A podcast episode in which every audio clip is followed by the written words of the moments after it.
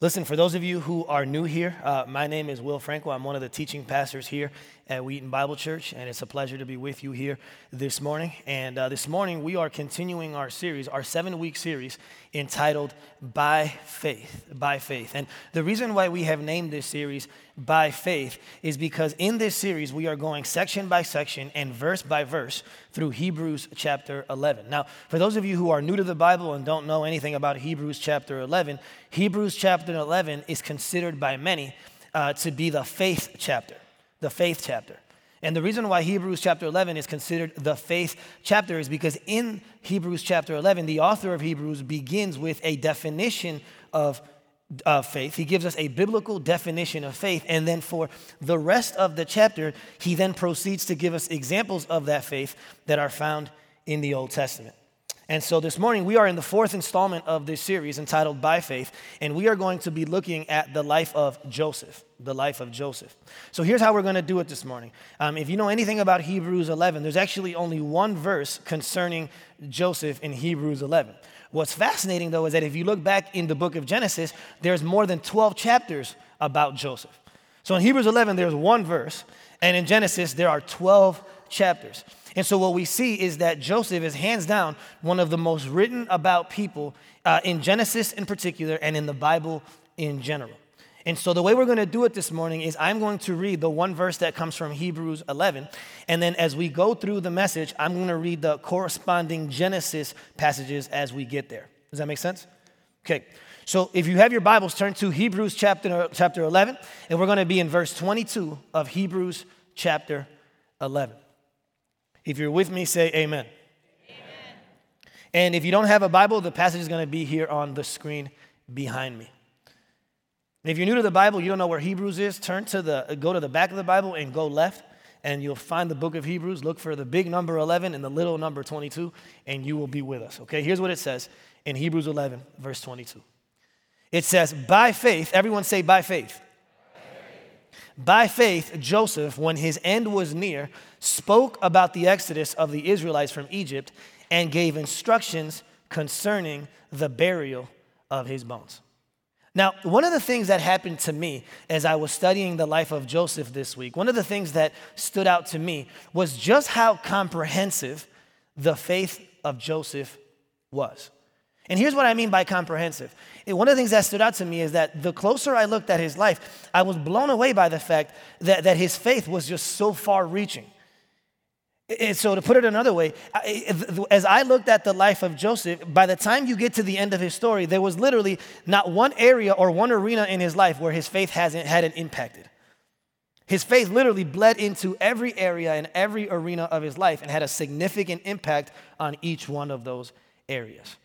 Now, the reason why I believe that's significant for us this morning is because I believe that a lot of us, including myself, we have a very narrow and limited view of faith. For a lot of us, when we think of faith, we tend to only think of Sunday mornings and devotional times. That's essentially what faith uh, is in our mind. When, we, when someone asks you, hey, how's your faith? You almost always default to your Sunday morning attendance and your time in prayer or reading the Bible. But what we're going to see this morning as we look at the life of Joseph is that your faith should actually be way more comprehensive than what it currently is. And my prayer for us this morning, for you and for me, is that by the time we're done, we will see that your faith shouldn't just be impacting your Sunday mornings. Your faith shouldn't just be impacting your devotional times, but your faith should be impacting the way you parent. It should be impacting the way you do marriage. It should be impacting the way you date. It should be impacting the way you do singleness. It should be impacting the way you give time, talent, treasure. It should be impacting the way you look at the future. It should be impacting the way you look at the past. My hope for us this morning is that by the time we get to the end of this message, we will see that faith is much more comprehensive and much more far reaching than many of us originally thought. Okay? So here's what we're going to do this morning. This morning, we are going to look at the life of Joseph, and we're going to look at his life under three headings. We're going to look at his life under three headings. There are three ways in which faith impacts Joseph. The first thing we see faith doing is faith defines him. Then the second thing we see faith doing is faith defends. And then the third thing we see is that faith depends. So it defines, it defends, and it depends. Okay? So let's begin with the first one. The first way that we see faith impacting the life of Joseph is we see his faith defining him defining him. Now, to illustrate that to you, um, if you if you want to follow with me in your Bibles, you can turn to Genesis chapter 37. Now, in Genesis chapter 37, here's what's happening. Uh, it's actually where the story of Joseph begins. So, if you're reading the book of Genesis, you don't hear anything about Joseph until Genesis chapter 37. When you arrive in Genesis chapter 37, you discover that Joseph was one of 12 brothers. That's a, that's a big family. We're talking about Duggar territory here, okay? He was one of 12 brothers. And what we see is that his father, Jacob, his, in other words, his father was Jacob. Now, here's why that's significant. Because if his father was Jacob, then that means that his great grandfather was Abraham. And for those of you who know anything about the Bible, Abraham is the individual who God made his covenant promise to. He came to Abraham and he said, Listen, I am going to bless you so that you might be a blessing. So, so essentially, Abraham is the father of faith. Abraham is the father of the, the Jude, Judaism. And so what we see is that Joseph is from a very prominent, well known family. But listen, even though they were prominent and even though they were well known, it doesn't mean they weren't messed up. This family was messed up. Like if you ever think your family has issues, just read that story and you'll be like, you know what, it wasn't as bad as what I thought. Okay? Like, like I don't have time to get into how bad it was, but, but if you ever, it, just to summarize, it's like a combination of the, the, the TV show Sister Wives and uh, the Maury Povich show. It's like a combination of those two things. That, that's the summary of this family. That's how, that's how bad and dysfunctional this thing was, okay? But what we see, though, in, in the life of Joseph in Genesis 37 is that out of all the 12 brothers, it says that Joseph was his father's favorite child. Now, for those of you who are parents, you know that's not a good thing to have, right? And if you do have a favorite child, you don't tell anyone, you don't tell them that, you know what I mean? Like, you just keep it to yourself. The problem with Jacob, though, is that Jacob repeatedly showed the rest of the siblings that Joseph was his favorite son.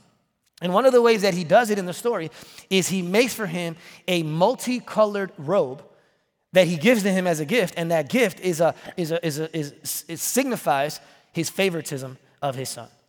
Now, if that wasn't already bad enough, what makes it even worse is that Joseph, instead of deflecting the attention, it seems as if Joseph did everything in his power to, to bask in the spotlight. And the more he did it, the more his siblings despised him. What we know from what commentators say is that he was about 17 years old when this was happening, so he wasn't that old yet. And so, in his immaturity, instead of deflecting, he embraced his identity. And as a result, it caused division in his family. So, now that you have a little bit of context, look at what happens here in Genesis 37. Verse 5 says Joseph had a dream. And when he told it to his brothers, they hated him all the more. Okay? You could have gotten the, the, the, the, the, idea then, maybe I should keep this to myself. But no, verse 6 says, He said to them, Listen to the dream I had. We were, being, we were binding sheaves of grain out in the field when suddenly my sheaf rose and stood upright, while your sheaves gathered around mine and bowed down to it. His brother said to him, Do you intend to reign over us? Will you actually rule us? And they hated him all the more because of his dream and what he had said. Then you would think, he, okay, I, got, I, got the, I got the clue, I should keep this to myself. No, no, no, no, he's not done yet. Verse 9. Then he had another dream. Brothers like Martin Luther King with all the dreams he's having, okay? Then he had another dream. And he told it to his brothers. Listen, he said, I had another dream. And this time the sun and moon and 11 stars were bowing down to me. When he told his father as well as his brothers, his father rebuked him and said, What is this dream you had? Will your mother and I and your brothers actually come and bow down to the ground before you? His brothers were jealous of him, but his father kept the matter in mind. So here's what we see, okay? Joseph is the favored son. He really can't do anything about that, right? That's his father's issue, not his. But, but the problem is, is that what we see here is that Joseph's vision was right, but his heart was wrong. Let me say that again. his vision was right because it was from God, but his heart was wrong because it was from his flesh. Okay? And so what happens to Joseph is he gets to a place where his primary and ultimate identity starts to come from the fact that he is his father's favored son. So he takes a good thing, his father's love, and he makes it a God thing.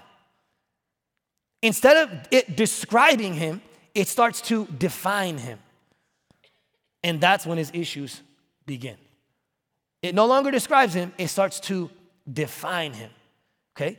Now, I don't have time to go into it, but in the next chapter, the very next, uh, uh, not even the next chapter, in, it's, it's in the same chapter, but in the very next passage is where his brothers have, so fed up with the whole thing that they betray him and sell him into slavery. Now, here's the thing about that story. One of the things that we find out later on in Genesis 50 is that God had several macro reasons for why he was sold into slavery, right? That we don't find out until later on in the story. But one of the micro reasons for why God does what he does to Joseph is because God wanted Joseph to deal with his identity crisis. Joseph had an identity crisis. He had misidentified himself. And his primary and ultimate identity was coming from his earthly father instead of his heavenly father. And so, even though we don't find out about the macro reasons until later, one of the micro reasons for why he goes through what he's go through, goes through is because God is trying to shift his identity from his earthly father to his heavenly father. God was totally fine with that describing him, but he was not okay with it defining him. Listen, and the same thing that's true of Joseph is true of us. The longer you walk with God by faith, the more your faith should, becoming your, should be becoming your primary and ultimate identity. Now, here's the thing I don't know everybody here in this room, but what I can tell you is this every single one of us is called to play different roles, multiple roles, in fact. Right? So maybe in this season of your life, you're called to be a student, or maybe you're called to be a spouse, or maybe you're called to singleness, or maybe you call, you're called to be an employee, or maybe you're called to be an employer. Maybe you're called to be a parent, or a grandparent, or a voter. Listen, regardless of what role you play, one of the things that you have to be aware of, one of the things that you have to be careful with, is that if you're not vigilant, depending on your temperament, there are certain identities that can move from describing you to defining you. They go from being good things to being God things. Now, you might be sitting here this morning thinking, well, what's wrong with that? What, what if I find my uh, identity in my children? What if that is the identity that defines me? Well, what if I find my identity in my career? What, what's so wrong with that? Well, there's actually multiple things wrong with it, but I'm only going to give you three. Okay? The first danger that you have to navigate if you are finding your identity in something other than God, your primary identity in something other than God, is that if your identity is in something other than God, you are always susceptible to losing whatever that is. So follow with me here. The only identity in all of the universe that you can that you can have that will never be taken away from you is your faith in God. Every other identity can be stripped away from you. So, for example, if you find your identity in being a spouse, you can lose your spouse. If you find your identity uh, in, in, uh, in your children, you can lose a child. If you find your identity in your career, you can lose your career. Oh, this is a big one. If you find your identity in the ministry that you do, you can lose the ministry that you do. One of the things I always have to ask myself is who am I if I'm not a pastor? Like, does my value come from what I do on Sundays or does it come from what Jesus did for me at the cross? Okay? So, so the, the, the, danger is, is that if your identity, your primary identity is in something other than Jesus, that thing can be stripped away. You should never find your primary identity in something temporary, ever. Ever. Because it will eventually let you down.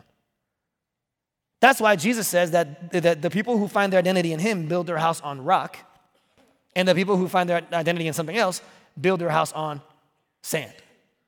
Here's what's fascinating though when the sun is out and the clouds are pretty, you can't tell what you build in your house on.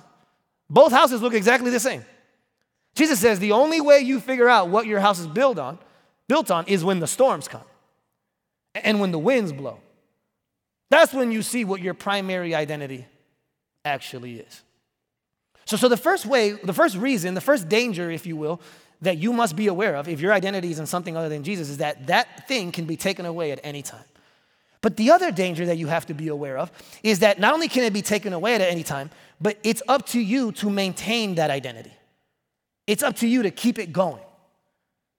And what starts to happen if you're not careful is your, your, your value and your self worth come from that particular area of your life instead of coming from Jesus. So here's the problem when that happens. Let's say your, your, your, your primary identity comes from being a parent, right? Well, if your primary identity comes from being a parent and your child grows up to be a prodigal, then you're a failure no matter what.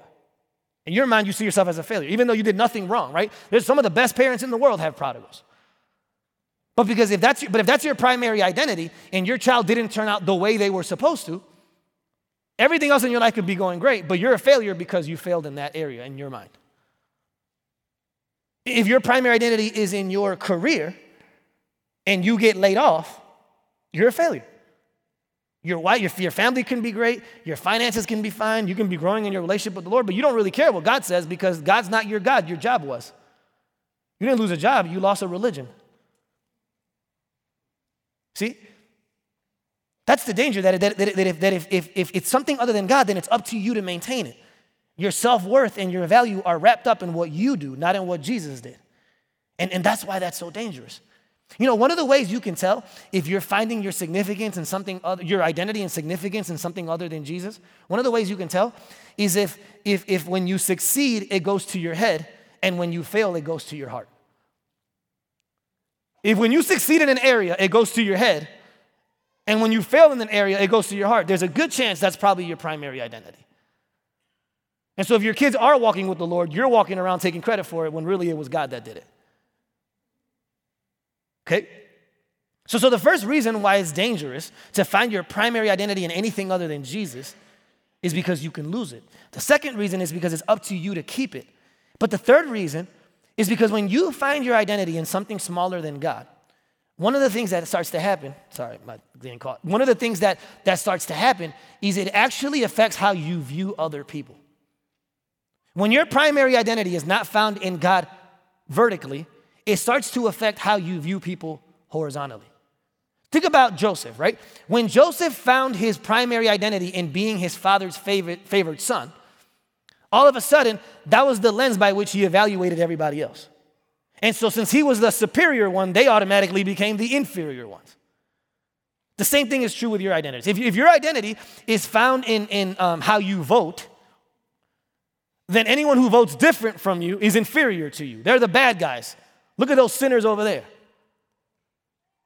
If your identity is found in how you parent, if your primary identity is found in how you parent, then that's the lens by which you judge everyone else. Everyone either is either a better parent than you and it makes you go into despair, or they're a worse parent than you and makes you go into pride. So finding your identity in something other than Jesus causes you to look at others differently.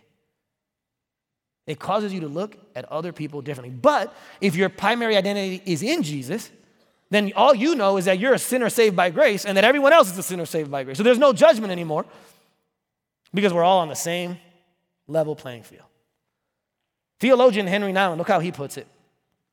He says, To the degree that we embrace the truth that our identity is not rooted in our success, power, or popularity, but in God's infinite love, to that degree, can we let go of our need to judge? When I understand that my primary identity, identity is found in what Jesus did and not in what I do, I don't need to judge anybody else anymore.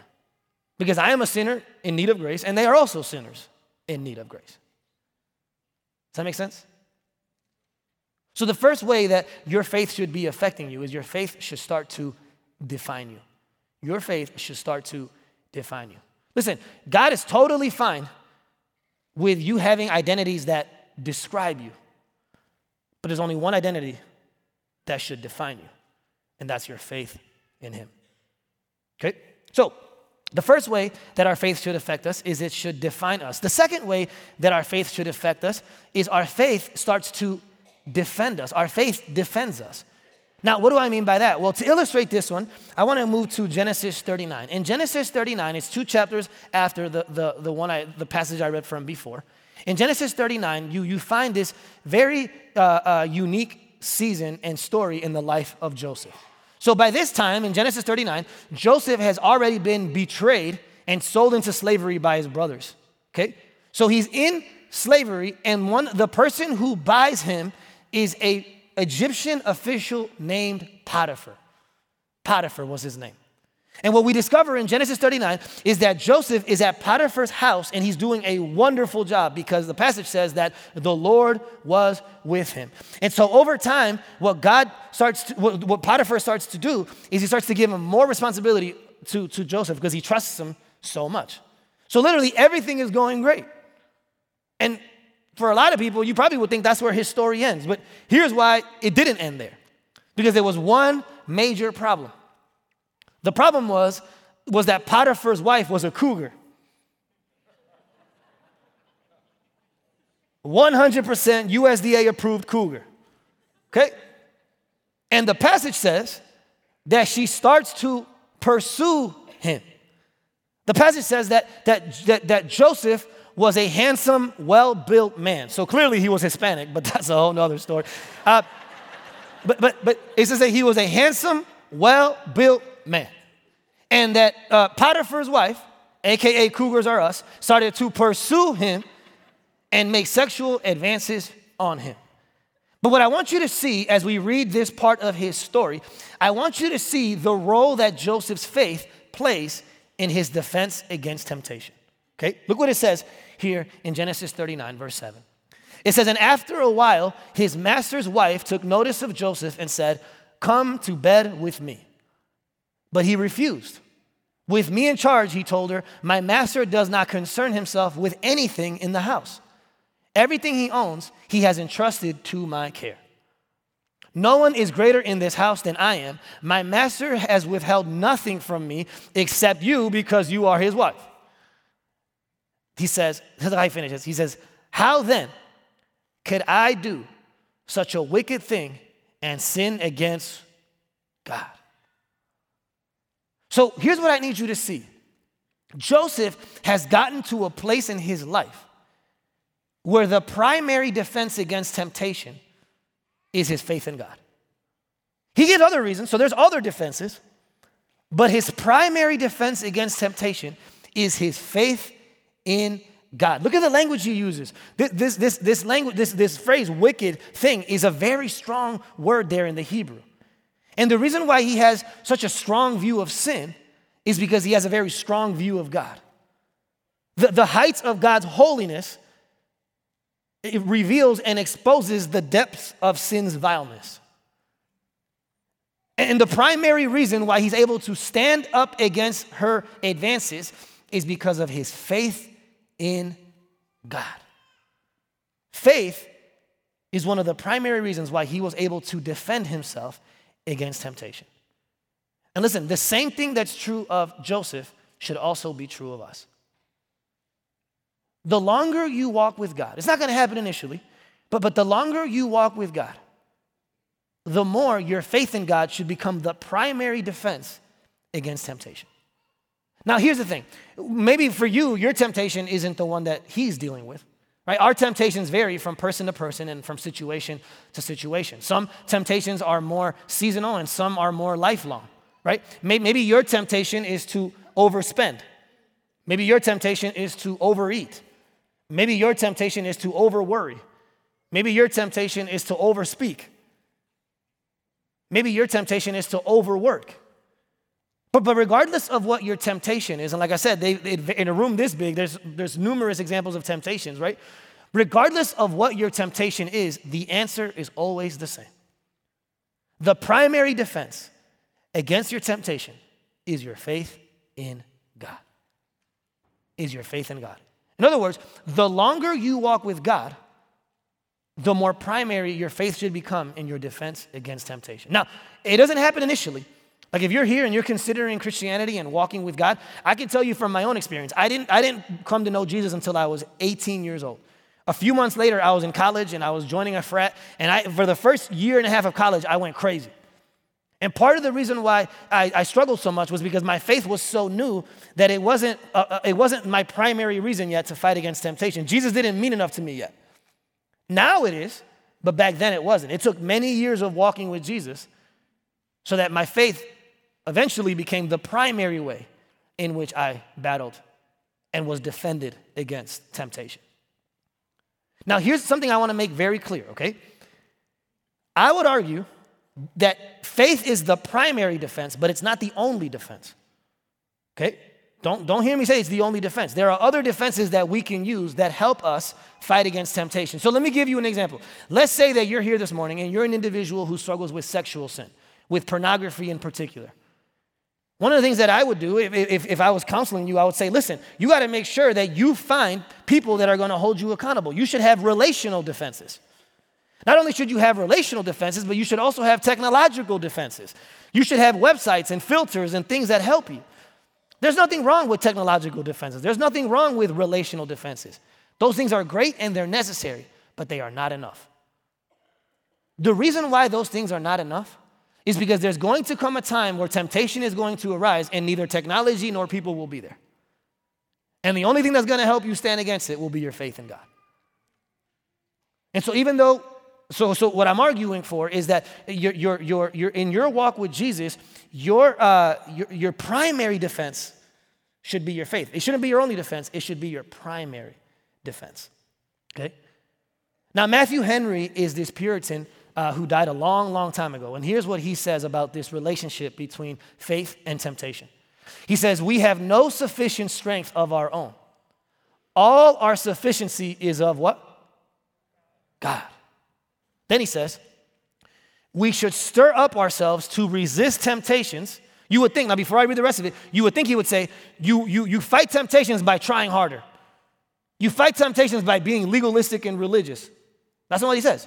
He says we should stir up ourselves to resist temptations in a reliance upon God's all sufficiency in the omnipotence of his might. He says that the ultimate way for us to fight against temptation is by admitting that we are not the ones who fight, but by giving it over to God and resting on His might and on His power and on His sufficiency. It's the only way. Okay? Faith shouldn't be your only line of defense, but it should always be your primary line of defense. So, let's go back to our three points. First thing we see is that faith defines. Second thing we see is that faith defends. And then the third thing we see is that faith depends. Now, now what do I mean by faith depends? One of the things that starts to happen at the end of Joseph's life, in Genesis chapter 50 in particular, the last chapter of Genesis, one of the things that starts to happen is his faith goes from being just an aspect of his life to being his life. It goes from just being a part of his life to being his life. And he gets to a place where faith becomes the lens by which he evaluates everything. And one of the things that happens in Genesis chapter 50 that's just so significant is he's, so, so let me kind of speed, give you some context on where we are in the story. So last time we, we checked in with Joseph, he was, it was Genesis 39, he was in prison. Well, God has moved him in a series of God orchestrated events. He's gone from a, a prison to a palace. And he finds himself as the second in command of all of Egypt right? What's crazy though is that all of Egypt goes through, not all, just not just Egypt, but all the known world in that day, they go through this major famine. And so all the world has to come to Egypt in order to get water and food and resources, right? What's fascinating though is that one of the groups that comes to get food and water are the very brothers who betrayed him. And so the vision that he had back when he was 17 finally comes to fruition when he's in his 50s. And he's sitting there, they don't know it's him. He knows it's them, and he has all the power and all the authority and all the right to finally get his revenge. And so the question is what does Joseph do when God finally puts him in that position, when the vision finally comes true? Look what it says in Genesis 50. It says, But Joseph said to them, Don't be afraid. Am I in the place of God? You intended to harm me, but God intended it for good to accomplish what is being what is now being done, the saving of many lives. So then, don't be afraid. I will provide for you and your children. And he reassured them and spoke kindly to them. So, one of the, the versions, this is probably the, the one that you most know, is where he says, What you meant for evil, God meant for good. So, so, so get this Joseph is in the place where he can finally get revenge, where he can finally give him a piece of his mind, where he can finally even put him to death if he wanted to. And instead of doing that, Joseph forgives them. You know what I would argue? I would argue that the ultimate test of your faith is your ability to forgive somebody. I've never, in all my years of pastoral counseling, I would argue that the, the, the, hardest thing for a Christian to do is to forgive when they've been betrayed. If you've been betrayed by a coworker or a family member or a spouse, it's hard. But one of the ultimate tests of your faith is your ability to forgive. What we see in Joseph is that even though he had every reason to bring judgment, he instead brings forgiveness. Why? Because faith, he, he had become so, as he, as he walked with God, he had become so dependent on faith that faith had now become the lens by which he evaluated everything.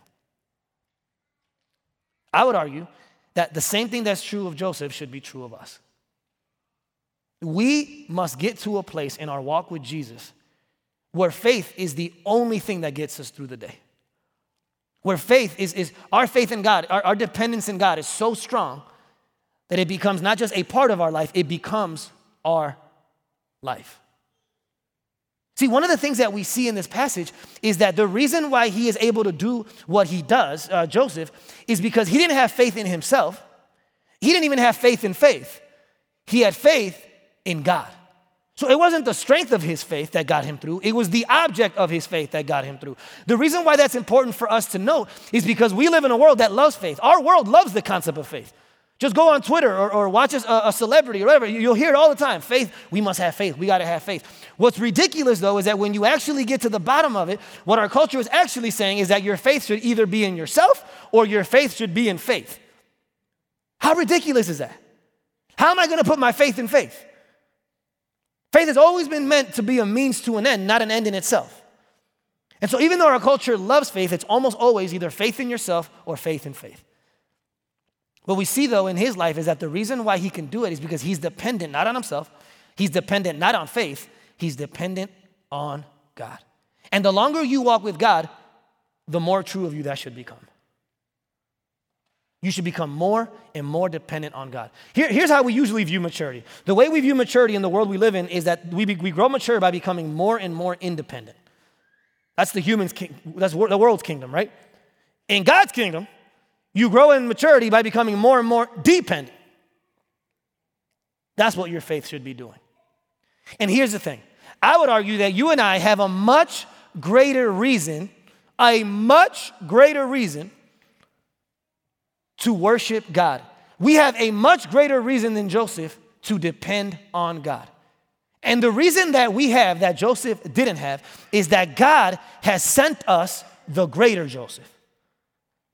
God sent years, years, uh, thousands of years after Joseph lived, God sent a greater Joseph a greater Joseph who came from a greater father who had a greater favor, who one day received a greater betrayal. He was put in a greater position of power so that through that position of power, he might offer us a greater deliverance and forgiveness.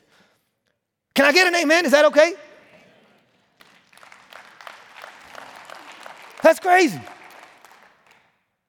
That's, that's what we see. That he, he, he is the greater, there's, there's a greater Joseph. Think about it. The first Joseph, the first Joseph, he left his father's house. The, the greater Joseph also left his father's house. The, the first Joseph was his father's favorite, favored son. The greater Joseph was also his father's favorite, favored son. The greater, the first Joseph was sold for silver. The first Joseph was sold for silver, the greater Joseph was also sold for silver. The first Joseph was betrayed, chained, and had his robe stripped from him. The greater Joseph was also betrayed, chained, and had his robe stripped from him. The, the, the, first Joseph was, went from prison to a place of power, and he used that power to forgive those who betrayed him. The greater Joseph also went from prison to power and used that power to forgive those who betrayed him. Listen, you and I can learn from the first Joseph, but we must only lean on the greater Joseph. You and I can be instructed by the first Joseph, but we can only be inspired by the greater Joseph. Our faith can be fueled by the first Joseph, but it can only be ignited by the greater Joseph. Listen, this passage, this sermon, this Sunday isn't about the first Joseph, it's about the greater Joseph, and his name is the Lord Jesus Christ. Jesus is the greater Joseph.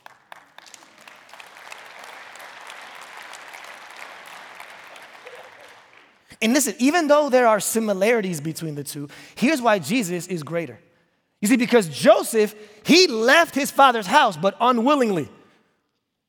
Jesus left his father's house willingly. Joseph was unknowingly betrayed. Jesus was knowingly betrayed. Joseph gets put into a position of power, and the only people he's able to forgive were the people who betrayed him because he says, I'm not in the place of God. Jesus gets put in a position of power, and he's able to forgive those who betrayed him and the rest of the world too, because he is in the place of God. Joseph gets put in a place of power, and the only thing he can provide is temporary bread and water. Jesus is put in a place of power, and he can provide eternal bread and water. Isn't that beautiful? That does something in you. Guys, we have a greater reason to depend on God. We have the ultimate reason to depend on God. It, it, it's, it's a person, and his name is Jesus, the greater Joseph. Listen, the greater Joseph, he came not just to be an ex, not just to bring an example, but to bring expiation. The, the, the greater Joseph came not just to bring a model, but to bring mercy. The, the greater Joseph came not just to give you steps to follow, but to give you a savior to believe in. The greater Joseph came not just to give you a standard to achieve, but he came to give you a salvation in which to believe. The greater Joseph came not just to bring outward religion, but he came to bring inward renewal. Listen, to the degree, to the degree that you see Jesus giving up everything for you, to that, to that same degree, your faith in Jesus will become everything to you.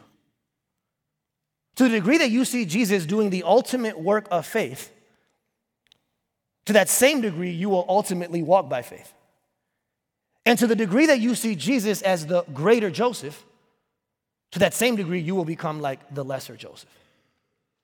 Amen? Let's pray.